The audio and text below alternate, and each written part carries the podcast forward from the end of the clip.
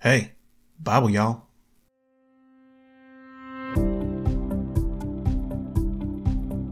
Hey, everybody. Welcome back to the Bible Y'all podcast for Friday, January 26th. Happy Toad Hollow Day of Encouragement, which is too hard to explain, but it has to do with volunteering in Michigan, which all y'all ought to do, not just Michiganders. I myself would encourage a ministry project, like this dude I heard speak who smuggled Bibles into China. Of course, I look at that about like I look at snake handling. If God told me to do it, I'd do it. But He hadn't, so I ain't gonna. Today is also International Customs Day, which is the government agency whose job it is to stop you taking Bibles to China, and will darn sure throw you in jail if they catch you. And Chinese customs almost did catch that guy I was talking about, and if it wasn't for a miracle, he'd be living on fish heads and rice to this day. And way things are going, wouldn't surprise me if customs started throwing citizens in jail for bringing Bibles back with them to America. Not this week, probably, but they did just close up a bunch of churches over a bad case of the sniffles, so sit tight. And I was thinking about that too. If our local officials stop us from going to church, again, I say we start our own house churches. We Christians ought to be meeting in small groups anyway, and ditch that whole government approved tax exempt building fund and fried chicken committee church model that ain't been working for a while now. Y'all can even use my janky little podcast as a resource for your new house church. But you don't need me. I'm just a redneck with an internet connection who don't know nothing about nothing. And if I can do it, you can do it. Even if you ain't never done it, the best way to learn the Bible is to teach it. And I mean, let's be real. I've seen social media, and there is no shortage of preachers out there, except among us Christians, maybe. Our reading for today is Exodus 2:11 through 322, Matthew 17:10 through 27, Psalm 22 1 through 18, and Proverbs 5 7 through 14. So if y'all are ready, maybe we ought to start some kind of Bible Y'all House Church network. Anybody got any ideas for how that might work? But before we get to the reading, let's me and the squad do a review of yesterday's study. Okay, so yesterday, on the 25th, in the Old Testament, we read Genesis 50 verse 1 through Exodus 2 verse 10. We finished Genesis. For all y'all out there who made a New Year's resolution to read the Bible this year, we made it through the first book. You're doing good. Stick with me. So Genesis chapter 50, Jacob dies and everyone is very upset. And Joseph has him embalmed, which the Jews absolutely do not do. They consider that a desecration of the image of God. That's why they hold their funerals before the next sundown, and it's almost always a closed casket.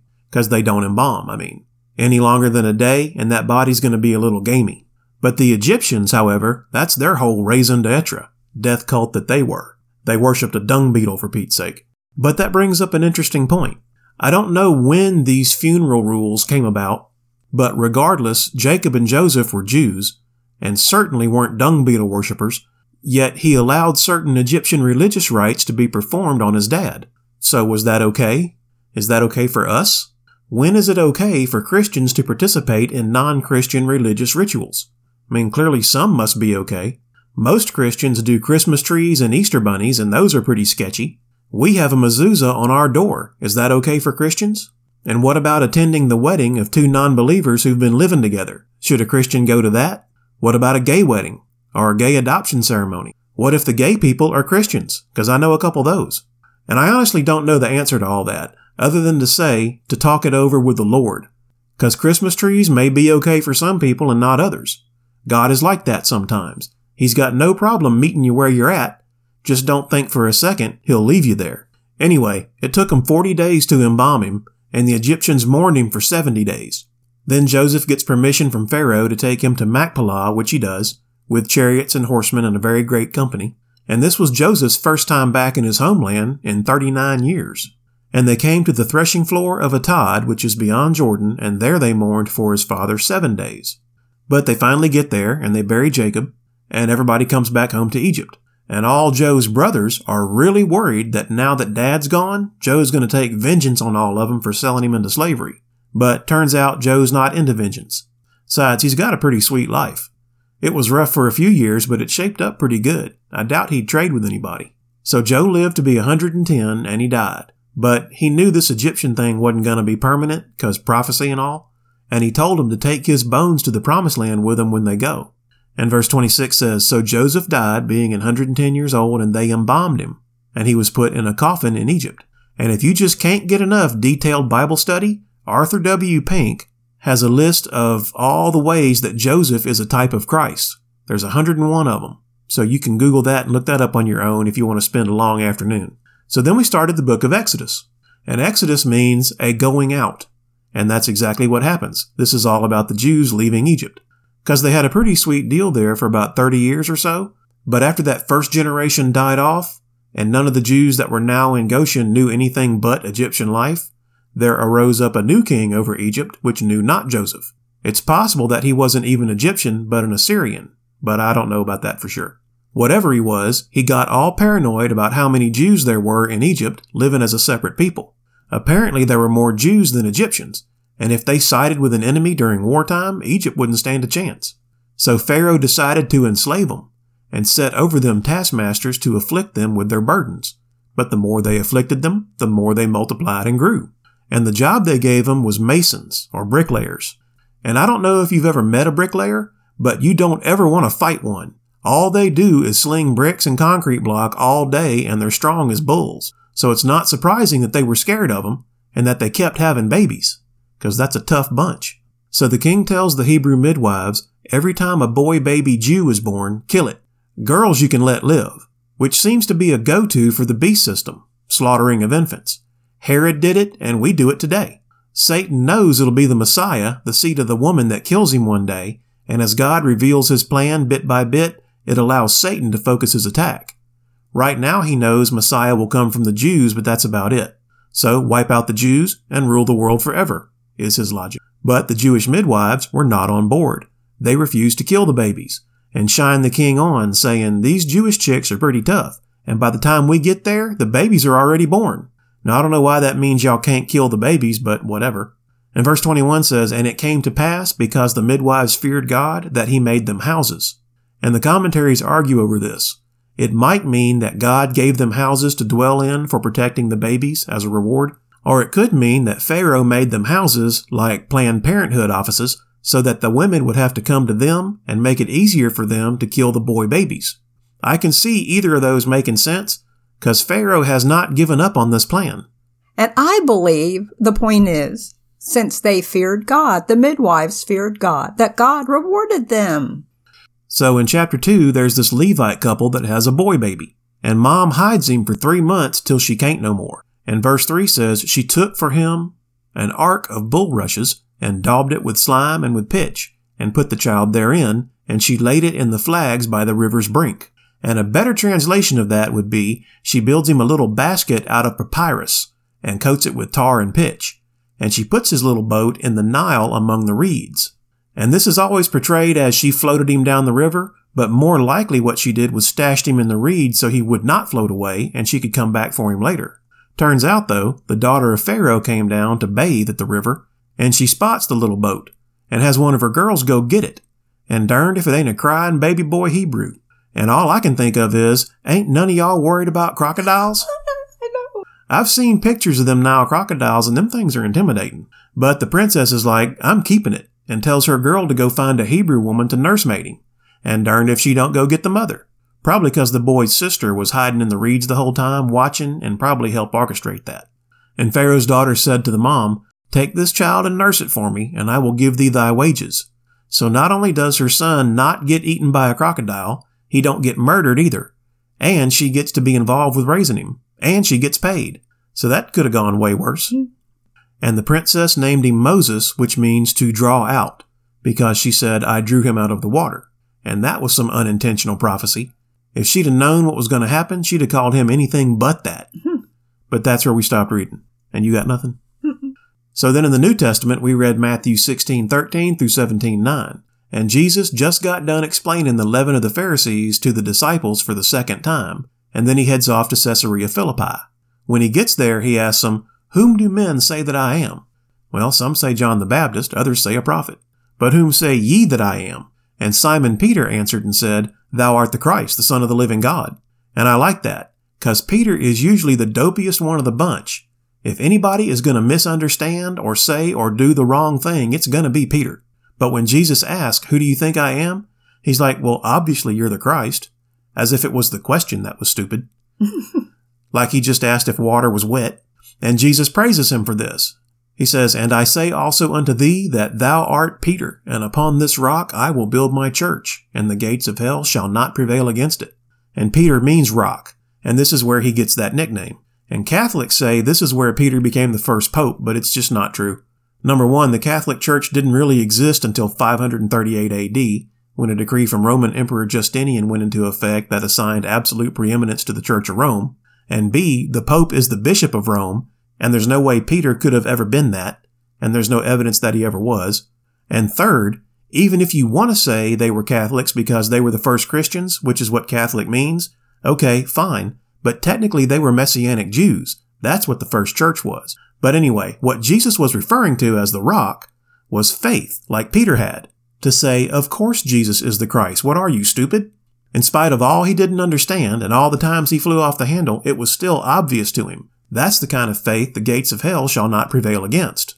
Amen. Now, Jesus used two different words for rock here. He was calling Peter a stone, Petros, and himself, this Petra, large rock, bedrock, I will build my church. Jesus is the chief cornerstone of his church, and we are all living stones in it like Peter, solid in our devotion to the Lord, tried and true. Young's literal translation says it this way. Jesus said, Thou art a rock, and upon this rock I will build my assembly. And he's speaking of himself. And long as we're on the subject, where they were in Caesarea Philippi, that's where the Greeks thought the gates of hell were. So that's why he used that metaphor. And then he charged his disciples that they should not tell anybody that he was Jesus the Christ. That's for later at the triumphal entry. And this is when he started to explain to them that he was going to have to be crucified and killed, but he would rise again. And, as if on cue, hmm. again, Peter don't get it. He's like, shut up, Jesus, that ain't going to happen. But Jesus is like, no, you shut up, Peter. Don't ever contradict me. That's literally blasphemy. he just got done praising him for his faith, and then he goes and says this foolishness. And then Jesus said to everybody else, If any man will come after me, let him deny himself and take up his cross and follow me. In other words, following me is a burden, and you have to be ready to lose your carnal life if you want to gain eternal life. Because what does it gain you to lie and cheat and steal and rig elections and do spirit cooking rituals and drag a trail of bodies behind you all the way from Maryland to Arkansas? And for what? Just to be president of some janky little beast system superpower? Is that really worth going to hell for? But I digress. then he says, There be some standing here which shall not taste of death till they see the Son of Man coming in his kingdom, which we know now obviously refers to John, but we'll get to that. And in chapter 17, after six days, Jesus taketh Peter, James, and John his brother, and bringeth them up into a high mountain, and was transfigured before them. Into his glorified form is what most people say. And his face did shine as the sun, and his raiment was white as the light. And there appeared unto them Moses and Elias talking with them, which is why some people think Moses and Elijah will be the two witnesses in Revelation. I personally think it will be Enoch and Elijah, because they're the only two guys in the Bible who never died, Moses did die, and you only get to do that once. And the two witnesses get killed, so Moses can't be one of them. But I could be wrong. Then answered Peter, and said unto Jesus something inappropriate. he said, Let us build three tents for you and Moses and Elijah. I guess he thought they were staying, which they weren't. it's not time for that yet. And even if they were, they weren't staying up there in tents on a mountain. but God showed up and said, This is my beloved Son in whom I am well pleased. Hear ye him. In other words, shut up, Peter, and listen to Jesus. And Jesus charged them, saying, Tell the vision to no man until the Son of Man be risen again from the dead. And that's where we stopped reading. And then in Psalms, we read Psalm 21, 1 through 13. And that's a psalm of David, for thanksgiving mostly. He says, For thou preventest him with the blessings of goodness. And preventest means to go before or to anticipate. It doesn't mean today what it meant back in King James time. He's saying God knows what you need better than you do. So you may not understand it, but you can trust it. And that's kind of awesome that all that's contained in that one little word. But he finishes with several verses of praise, which we all should. Amen. We see joyful confidence in God to take down the wicked. And then in Proverbs, we read Proverbs 5, 1 through 6. It says, My son, attend unto my wisdom. He's still trying to get him to listen. For the lips of a strange woman drop as an honeycomb, and her mouth is smoother than oil. And he compares wisdom to a woman, so I suspect this is a metaphor also, that a strange woman might be false or occult knowledge. Of course, he could just be warning him that women will get you into trouble, because they will. that tracks either way. I think he's saying listen to discernment, be wary of flattery, check their smoke.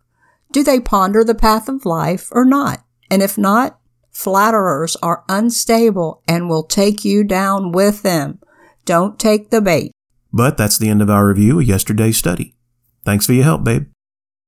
Our reading in the Old Testament for January 26th is Exodus 2:11 through 322. And it came to pass in those days when Moses was grown that he went out unto his brethren and looked on their burdens, and he spied an Egyptian smiting an Hebrew, one of his brethren. And he looked this way and that way, and when he saw that there was no man, he slew the Egyptian, and hid him in the sand.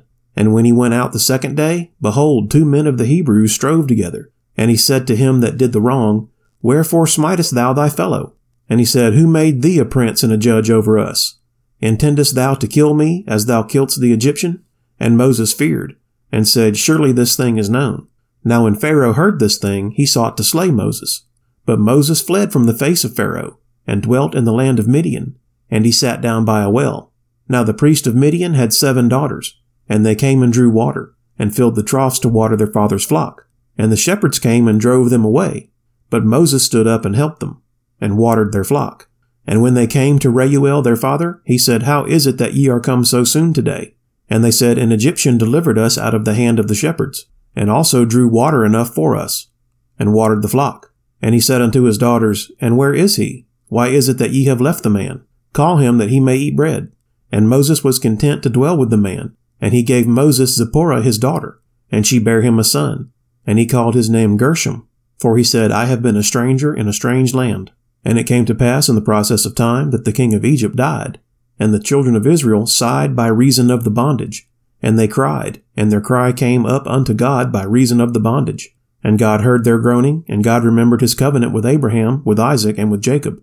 And God looked upon the children of Israel, and God had respect unto them. Chapter 3 Now Moses kept the flock of Jethro his father-in-law, the priest of Midian, and he led the flock to the backside of the desert, and came to the mountain of God, even to Horeb.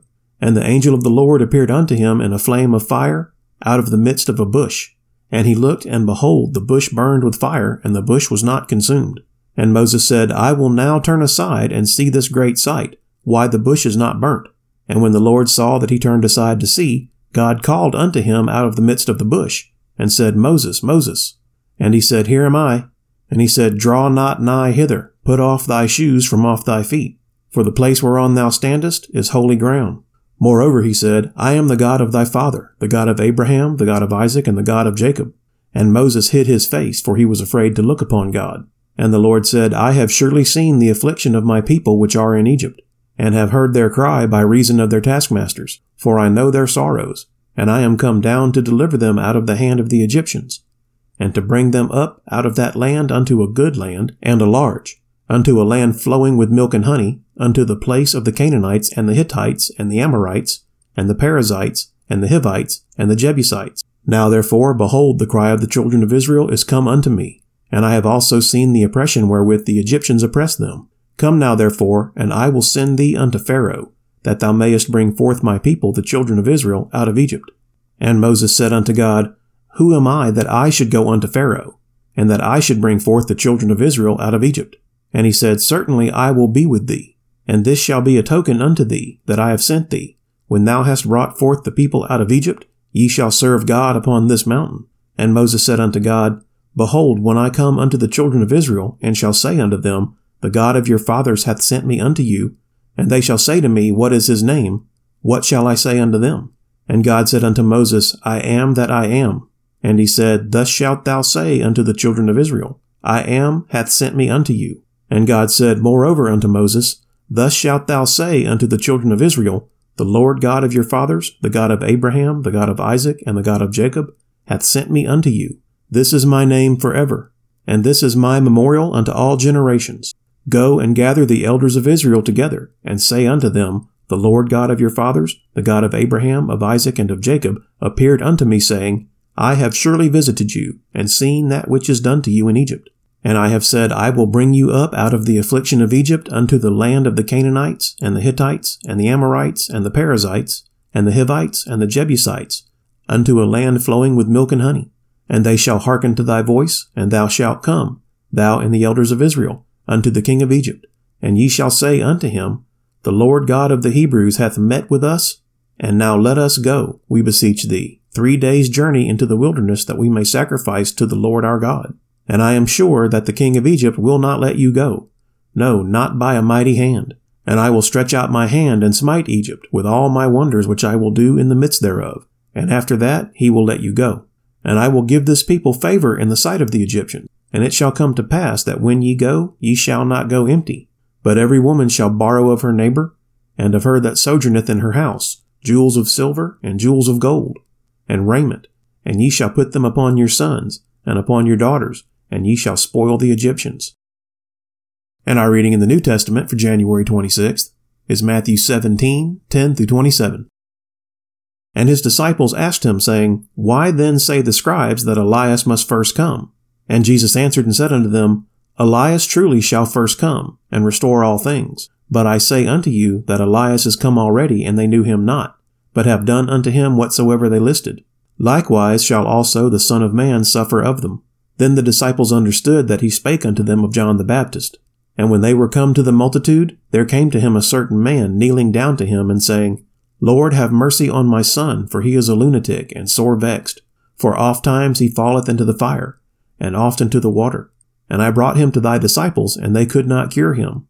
Then Jesus answered and said, O faithless and perverse generation, how long shall I be with you? How long shall I suffer you? Bring him hither to me. And Jesus rebuked the devil, and he departed out of him, and the child was cured from that very hour. Then came the disciples to Jesus apart, and said, Why could not we cast him out? And Jesus said unto them, Because of your unbelief.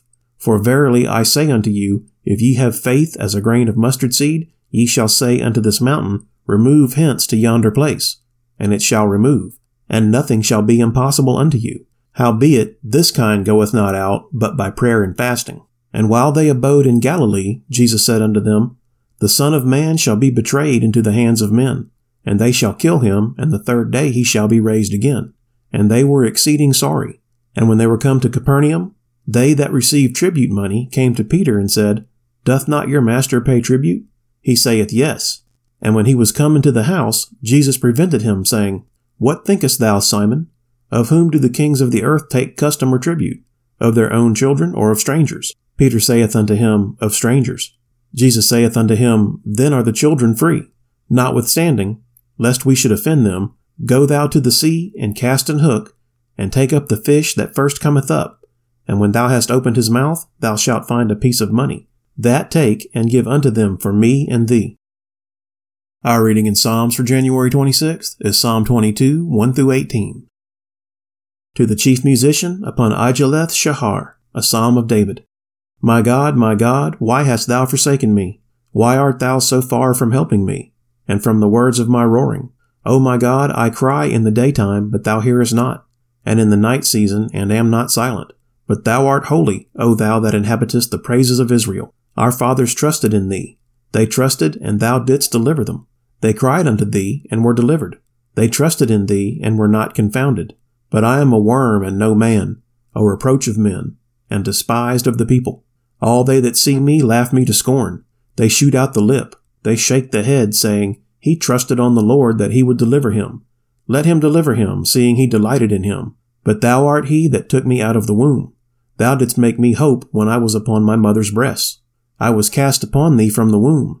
Thou art my God from my mother's belly. Be not far from me, for trouble is near, for there is none to help. Many bulls have compassed me, strong bulls of Bashan have beset me round. They gaped upon me with their mouths, as a ravening and a roaring lion. I am poured out like water, and all my bones are out of joint. My heart is like wax, it is melted in the midst of my bowels. My strength is dried up like a potsherd, and my tongue cleaveth to my jaws. And thou hast brought me into the dust of death, for dogs have compassed me. The assembly of the wicked have enclosed me. They pierced my hands and my feet. I may tell all my bones. They look and stare upon me. They part my garments among them, and cast lots upon my vesture. And our reading in Proverbs for January 26th is Proverbs 5, 7 through 14. Hear me now, therefore, O ye children, and depart not from the words of my mouth. Remove thy way far from her, and come not nigh the door of her house, lest thou give thine honor unto others, and thy years unto the cruel, lest strangers be filled with thy wealth, and thy labors be in the house of a stranger, and thou mourn at the last when thy flesh and thy body are consumed, and say, How have I hated instruction, and my heart despised reproof, and have not obeyed the voice of my teachers, nor inclined mine ear to them that instructed me. I was almost in all evil in the midst of the congregation and assembly. And that'll do it for the 26th. Okay, y'all, let's do our 30 second meditation. Today's prayer is about Psalm 27:14, which says, Wait on the Lord, be of good courage, and he shall strengthen thine heart. Wait, I say, on the Lord. So hit the 30 second back button on your podcast player a few times and meditate with me for a little while on being ready to go when the time comes, because prayer is the heavy artillery in the armor of God. So if you're ready, let's go. Father God, the beloved King David was not loved by everyone. David endured trials and hostility from leadership above him and followers behind him, even from within his own household. David acknowledged his trials and tribulation and enemies he encountered, yet he concluded that you are faithful and good. David chose to see your hand at work in everything that took place in his life. Help us, Father, like David, to wait on you in times of tribulation, to be strengthened, and be ready to be used when it is time. In Jesus' name, amen. Okay, that's all the Bible yawling I got for you tonight. Thank you, Father, for letting us study your word and for the gift of salvation through your Son, Jesus Christ. Please bless and keep everybody that's listening and let this podcast be some kind of help to them. Amen. You can find us on Podbean, Spotify, iHeartRadio, Amazon, Google Castbox, and Facebook. If you like Bible Y'all and you want to support it, what I really need is for y'all to pray for me and Bible Y'all Squaw and all our friends and family. And if you got any prayer requests, email them to BibleYallPodcast at gmail.com. Otherwise, just go on out and try to make the world a better place. And if you can't make things any better, just try not to make them any worse. Thanks, everybody, and God bless y'all.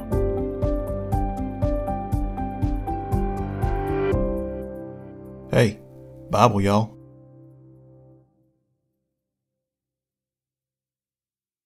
He would be my friend.